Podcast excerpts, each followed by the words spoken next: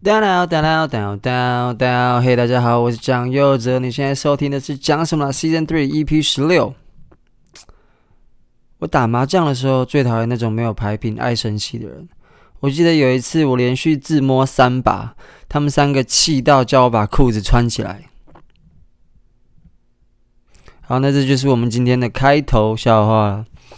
又过了一个月了，呃，其实我早该在三天前就录完这一集啊，其实已经超过一个月了，但是刚好就是我这阵子过得比较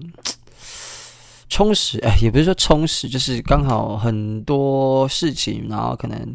台北、高雄跑来跑去之外，然后又晚上参加了很多不同的局，这样子，所以一直没有办法好好的就是去录音。那大家也知道，我已经讲过了，就是。呃，根据我住家环境的限制，我常常是要在半夜录音，所以就大家体谅我一下啦。好，那反正今天要聊大概两个事情。首先要先跟大家分享一些呃我个人的一些坏消息。那其实过去这两个月我的。生活非常的起伏不定啊。那简而言之，就是我分手了，进入一个失恋的状态。那这两个月以来，我有一个很大的感悟啊，就是失恋一点都不重要。你失恋对别人来说一点都不重要，所以千万不要把这件事情放大到其他生活周遭关心你的人身上。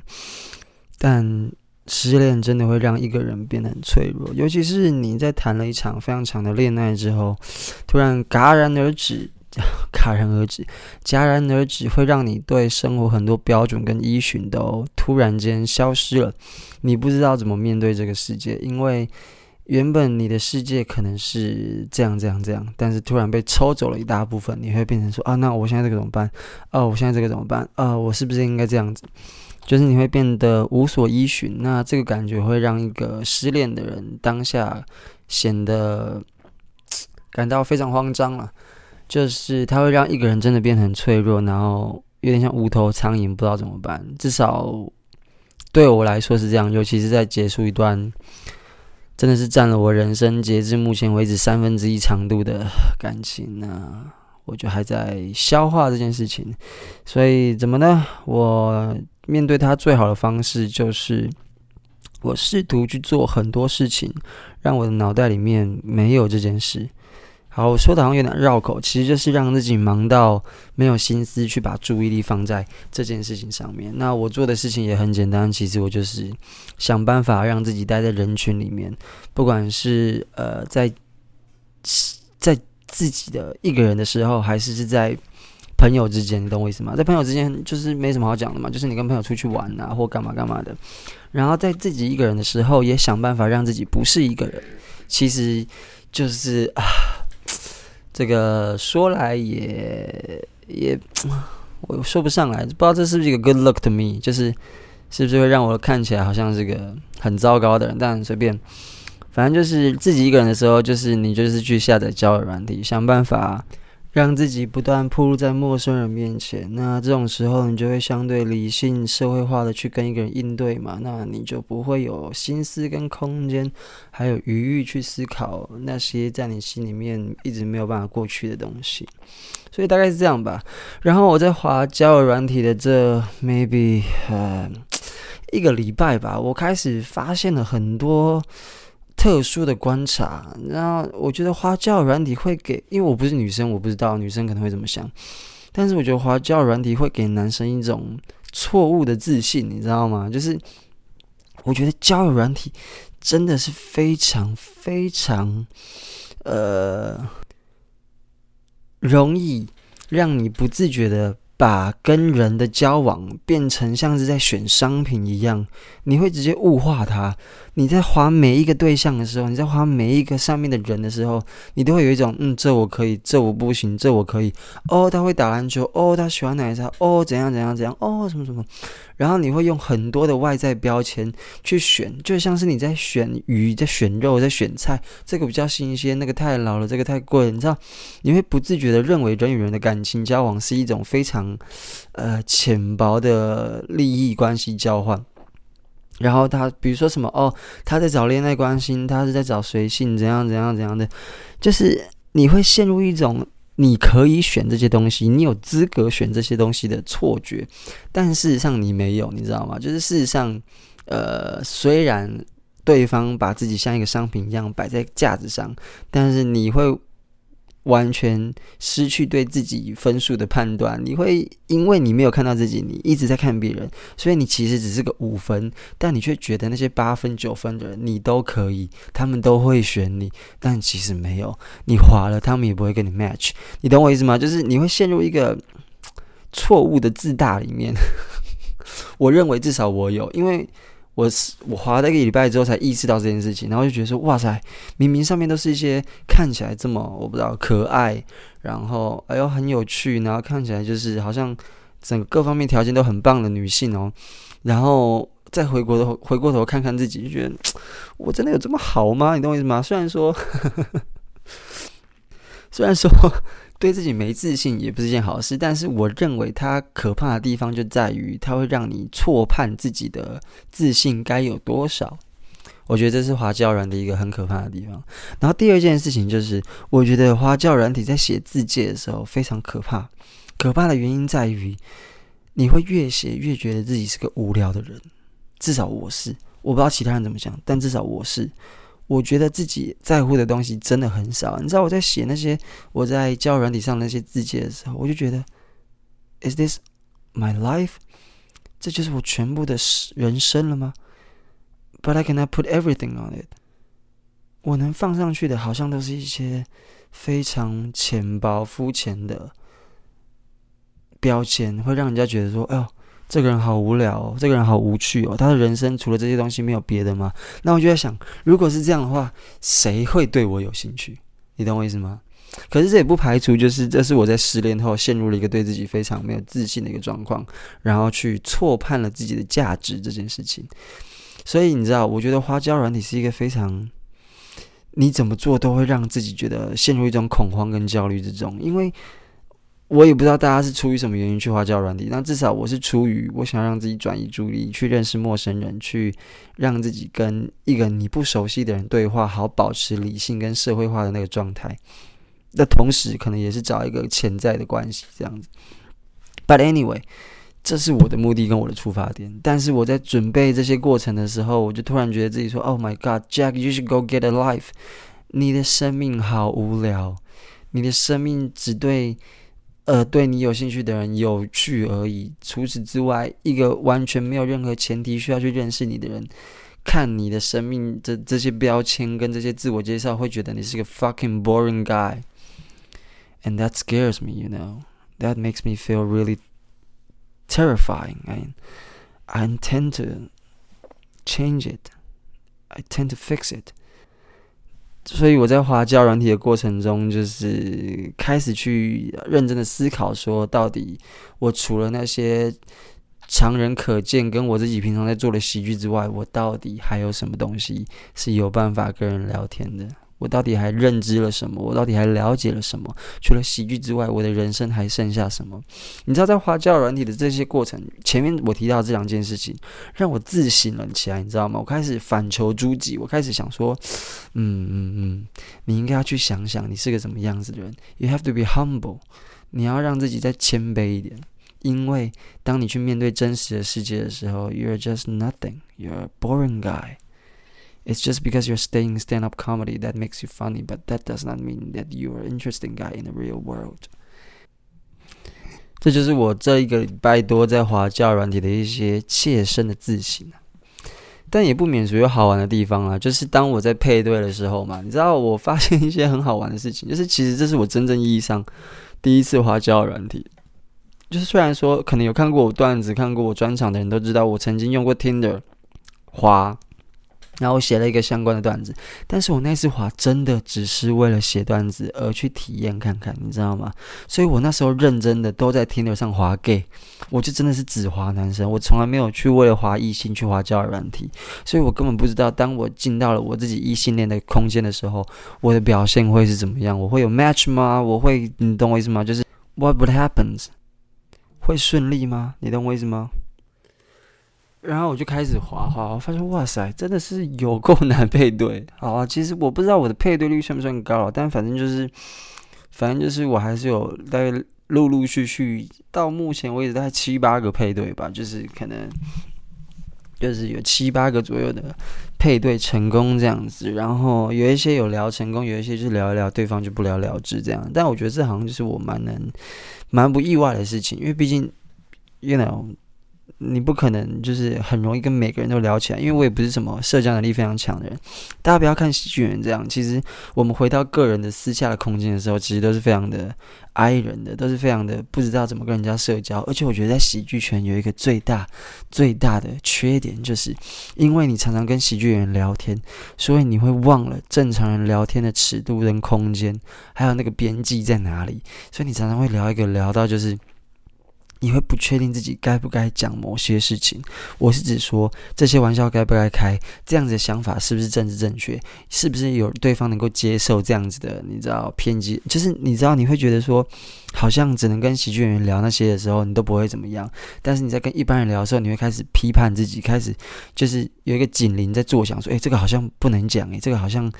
不太对，一般人可能不能接受，你知道，就是会有这种自我审查。然后我就在滑滑滑的过程中，就会发现说奇怪，为什么？其实我是蛮挫折的。挫折的原因是因为，虽然说我刚刚说了我有七八个配对，但是其实那个也是陆陆续续慢慢慢慢累积到七八个。大部分的时间你还是会觉得说你没什么配对成功的感觉。然后我就想到奇怪，我当时候在 Tinder 滑的时候，我在滑 gay 的时候，我记得我滑到第三个男生就配对成功了，到底是什么意思？gay 都没有这么难相处。是什么意思哈？卖了哦，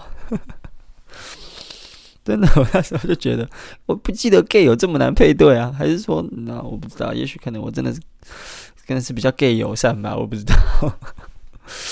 然后我就开始想说，好不对，那我要去思考一下，是不是我的自我介绍，或者是我的图片放的，就是我的照片放的不够好，那我就去看看。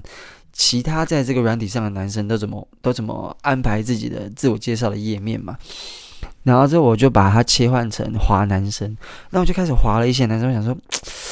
怎么好像我的照片现在看起来有点 gay gay 的感觉？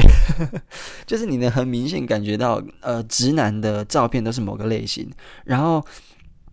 看起来是 gay 的的那些人的照片都是某个类型，然后我再回去看我自己放了一些照片，我觉得怎么办？我好像。Gay gay 的感觉，会不会是因为女生都觉得我是 gay，所以就是哦，这个可能是 gay，然后就左滑就没有配对，就是会不会给他们这种错误的认知，以至于 我一直被他们划掉这样？我不知道，反正我那时候就觉得滑这个东西啊，好好痛苦哦，我的天啊！就即便我我有我前面说的那种，我自以为好像诶、我是在选妃，每个我都可以有，每个都会喜欢我，一个非常直男的心态。但实际去划的时候，你会觉得说，嗯，好像你真的要反求诸己一下，你好像真的没有这么好诶。讲到这，大概是这样吧。可是呃，在我配对成功的那几个，然后在那个聊天的过程中，你会感觉到一种就是。呃，跟陌生人、陌生交流的那种刺激跟未知感，我觉得那感觉非常的呃引人入胜。就是他不到暧昧，因为你跟这个人就是刚认识，不可能暧昧，就只是你会觉得说，呃，你们彼此在试探对方的喜好跟什么，同时你会觉得说，哦，这个喜好跟我是一样的时候的那种感觉，你会觉得说，哇塞，好像好像你跟这个人有连结，然后那种连结感是非常的 inviting，非常的。让人家觉得很上瘾的，可是依然因为你们没有感情基础，所以他不到暧昧。我认为暧昧在于，就是你跟他互相都知道彼此有好感，而且你们甚至只是差捅破那一张纸确认关系而已的时候的，呃，在那之前的那段时期，那个叫做暧昧。但是如果你们在没有感情基础，纯粹是在对话上有这些互相觉得被对方了解跟共鸣的那些感觉的话，我觉得不到暧昧，但是就是有那一种。好像你找到了一个跟你一样的人的那种，呃，共鸣的那种共感，你知道吗？而那种感觉真的是啊，大家如果有机会，一定要尝试一下。我认为是会让人上瘾的。不知道这个是不是就是所谓的 relationship，但呃不不是 relationship，situationship，我不知道确定我因为我不知道 situationship 这个词的定义是什么，但是感觉起来好像有点是这个方向的。所以大家如果有机会在分手或不分手、另一半知情的状况下去滑交友软体的话，大家可以稍微细致的感受一下这个中间的跟陌生人在那种陌生交流的这种刺激跟这种情欲流动啊，我认为是非常的值得体验的。那这大概就是我现在呃滑到的这些感受啦。那我也有跟一些其中一些配对成功的对象，就是交换到另外一些，比如说 Line 或 IG 的平台去聊。可是你你你真的能够很大的感受到，就是呃，我我曾经滑到一个对象啊，然后我就跟他说，诶，你要不要改用 Line 或 IG？他说好，IG，然后我们就加了 IG。然后想当然，我不肯用我的公账，就是很多人追踪的那个呃。公开账号去加他嘛，我就用我的私账加他。但是我的私账里面有一些我自己是喜剧演员的的一些资讯这样子。然后我就很明显的感受到，呃，对方加了我的 IG 之后，maybe 我在猜啦，我在猜他可能是看到了我的一些呃私账里面的一些内容，然后整个解。就是解除，你知道，就整个开始对我没兴趣。我就在想，是不是因为我是喜剧人的关系，所以他觉得啊，台湾的喜剧人就是这样，很糟糕，所以我被我这个身份给扣分了呢。所以他就是突然变得很冷淡，你知道吗？就是。我们也没聊什么感情的东西，没有没有，完全没有。我们就在聊说，哦，你喜欢喝奶茶，哦，看什么书，哦，什么什么之类的，什么小说你喜欢？我们就是聊这些很稀松平常的事情。可是你，我很明显能感受到，转换到 IG 上，他看到一些我的其他发文的时候，就会觉得，可能他就因为那些发文啊，觉得哦，这个人好像蛮无聊的，还是不要跟他接近好了，然后就有点淡掉的那种感觉。我也是蛮挫折的啊。然后我唯一的判断就是，可能是我喜剧演员的身份害了我。大概是这样吧。好，那教软体的东西就说到这里，然后再带再来跟大家分享一下，就是我这过去一周一直去跑的一个活动，在台北叫做国语作业部。啊，那这个国语作业部呢，就是一个 DJ 活动，就是它会有一个呃野外的搭起来的舞台啊，然后之后现场会有 DJ，然后放歌，然后它都是华语金曲，就是你小从小到大听过那些很有名的什么周杰伦、蔡依林啊，什么你听过的所有华语金曲，它都会播，然后大家就可以在现场一起喝酒，然后唱合唱，那个氛围非常好。我以前从来没有去过这种活动，但是我自从过年回高雄的时候，去参加博二小夜城，这个算是小市集啦。那他就有一些舞台嘛，那这个舞台也有是请一些 DJ 的团体去放歌什么的。然后我就去参加，然后发现哇，那个现场的氛围非常好诶，我很喜欢这种可以跟着一起唱，然后现场的所有人都沉浸在音乐里面。可是跟音乐季又不太一样，因为音乐季毕竟是独立乐团，所以他很多歌我其实没听过，因为我是到这三年才开始 follow 独立乐团的跟音乐季这种东西，所以其实我算是个小菜。但是在华语金曲，那就是我从小听到大的东西啊，所以当我能够跟着唱，然后跟现场其他人一起唱的时候，你就觉得哦，那氛围真的很棒，我就爱上了这样子的活动。所以当过年完我回到台北的时候，我就试图去看台北有没有类似的活动。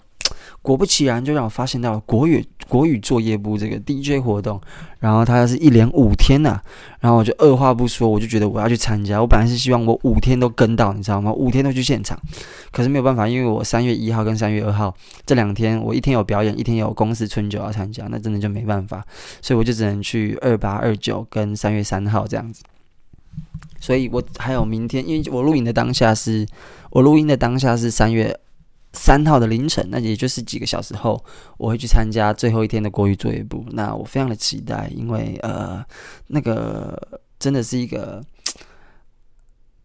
非常就是让你有很抒发的感觉。而且在那个现场，我是自己去嘛，所以其实都是陌生人。然后当你可以跟着音乐，跟着旁边的人打破界限，可能一起唱，甚至是就是搭着肩，就是耶，但就我就是跟着摇来摇去的时候，你就觉得哇，好像。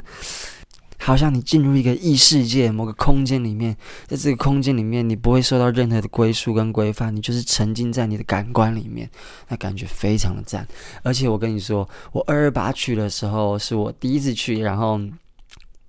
你知道，就是还很放不开嘛，所以当时候我拖到最后最后一个小时的时候，我才好像真的进入到那个环境里面。然后第二天二十九的时候，我又去，然后那天还下了一点小雨，但不至于到湿。然后大家全部在那个雨中，you know, you slow dance in the rain and it feels so romantic. You just wanna stay in that vibe.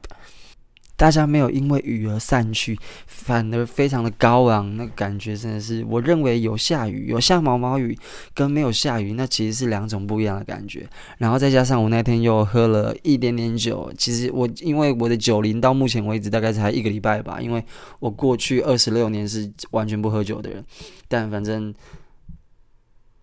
我的生活有遇到很大的变化，所以，you know，尝试一下也不是什么坏事。所以我觉得这一个礼拜开始尝试喝酒，那我已经体验过醉的感觉了，但是没想到我的我的酒量差到两杯调酒，我其实就已经整个人已经懵掉，有点晃晃的了。然后我第二天的时候，就是喝了第二杯调酒，我就有一点那种感觉，然后就真的是有点晃晃，但是反而呢让我更沉浸在那个空间里面。所以，如果大家有机会去这种环境的话，喝一点酒，让自己有点微醺，我认为是唯一加分的，就是没有什么坏处啦。当然是不要喝到醉，因为那一天，我记得我第一天去的时候，我看到一个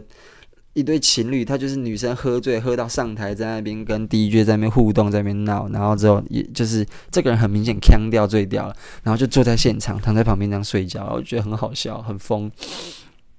所以我觉得你不要让自己进到那个状况，你让自己在前面一点点，就是你觉得世界开始摇晃，但你还有意识的时候，听那些歌，跟着唱的是 very very beautiful and romantic. You have to feel that. You have to experience such environment that makes you feel so open.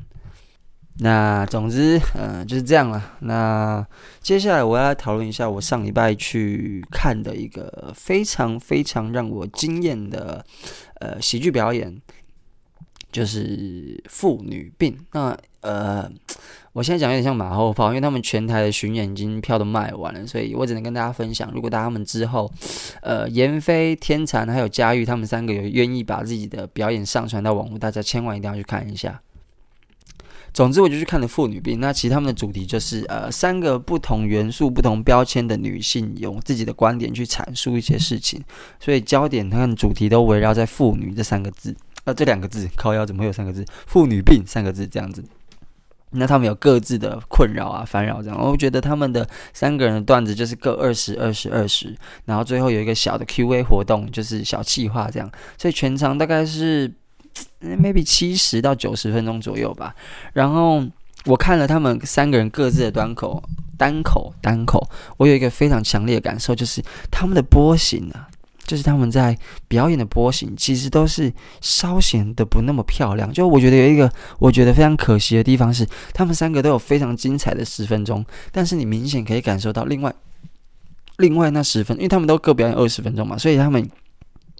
要不是前面十分钟非常的精彩，后面十分钟稍嫌没有前面那么精彩，不然就是前面十分钟还好，但堆到后面十分钟的时候，发现哇，后面十分钟好精彩哦！这三个人里面，我尤其喜欢天才的表演，为什么呢？因为我觉得天才的表演有一种驾驭现场的魔力。那那种驾驭是因为他不是驾驭哦，那种驾驭是因为他把他的演出当演唱会的舞台在表现，你知道吗？他有一个非常强大的气势跟人设，hold 住了那个舞台，所以他讲的每一句话，你都会认为是非常强而有力，铿锵有力，掷地有声，你知道吗？然后那一天天蚕又是有点重感冒的状况，所以他的声音非常的沙哑，所以你会感受到他用生命在演出的那个力道。然后再加上它的内容又是非常挑战女权的，非常挑战那些所谓女权主义所认知的标准的，然后相对的站在男性这里，但是用一种反讽的手法，所以对女生来说，我相信他们不会感到冒犯，但对男生来说，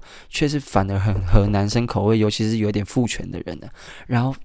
天蚕用一种非常呃有活力的表现手法，驾驭了整个场子。那是我真的认为非常厉害，我个人做不到的事情。所以，如果大家有机会去看的话，我认为天长的段子在内容上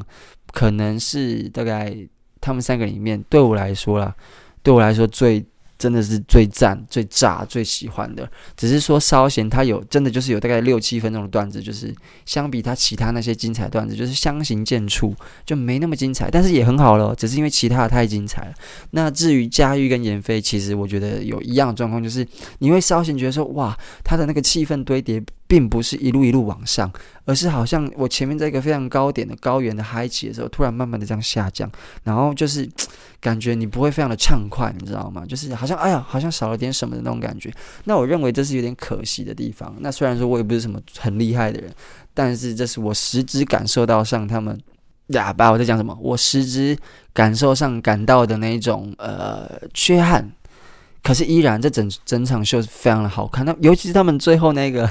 他们最后那个 Q&A，反正他们就是有三个角色，就是呃，一个是好像什么妇科院院长。啊、还有什么心理师，我忘了，是由天蚕主办，呃，天蚕主演的。然后另外是一个出社会的，也就是闫飞，然后还有带来一个新人菜鸟，一起来做智商啊，智商啊，智商的一个环境这样子。然后天蚕就是扮演那个智商师。那简单来说，他们就是抽纸条，以一个智商的角度去回答现场观众的一些疑难杂症。然后很好笑的是，呃，现场他们跟观众的互动，尤其是抽到其中一组呃夫妻。那个夫妻就是好像那个老婆不知道写了什么问题，我有点忘了，但也是在好像有点那小 cos 老公啊，然后之后他就被发现是他，然后他就被天蚕抓上台，然后之后最后反正他们就是回答了他的疑难杂症之后，那个 那个老婆就在台上跟他那个老公温情谈话，他就说今天晚上干死你，我想说我干很屌诶、欸，诶、欸，这个这个回答很女权的、欸，你懂我意思吗？但反正我可以感受到现场很多女生透过呃这次妇女病的这个秀，尤其是天蚕、闫飞跟佳玉的这些比较相对呃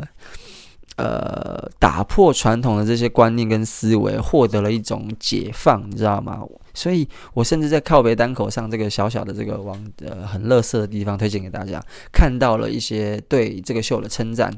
那我认为那个吸引力跟那个共感来自于他解放了很多女生，其实想这样想但没有这样想，等于呀，等于就是说这个妇女病作为这些比较被传统束缚的女性的一个出口，让他们发泄了什么东西。所以其实我可以感受到现场女生非常的喜欢，但现场女生非常喜欢的同时，又没有把其他的异性恋父权职能给推远，因为你你知道，因为他们的内容就是有点其实有点像是在站在男生这边。但同时是让女生感受到解放的，所以我真的建议大家，如果他没有上片，你真的要去看。这算是我这新的一年来看到，真的是我很喜欢的秀，是我认真很喜欢很喜欢的秀，大概是前三名吧。可是我今年看很多秀了嘛？我好像也不确定，但但反正我真的觉得妇女病是很好看的秀，而且我相信在他们一次一次的这样子，因为他们还没有巡演完，我相信他们待一次一次的演出之后，在最后几次肯定可以把我前面说的那个波形有点缺憾的这个问题给修正掉，可以让他们各自的单口的表演都可以直接就是非常顺利，就是慢慢堆叠到最后，然后冲上去这样子，我相信一定是可以改善的，因为他们三个都是我认为算是现在女喜剧演员里面真的是。交给他们表演，你绝对不会踩雷，你懂我意思吗？就是你绝对会看到喜欢，而且你绝对会想笑，你绝对会觉得说，哦，他们的表演你想要再看下一次的那一种，这是我真心认为的，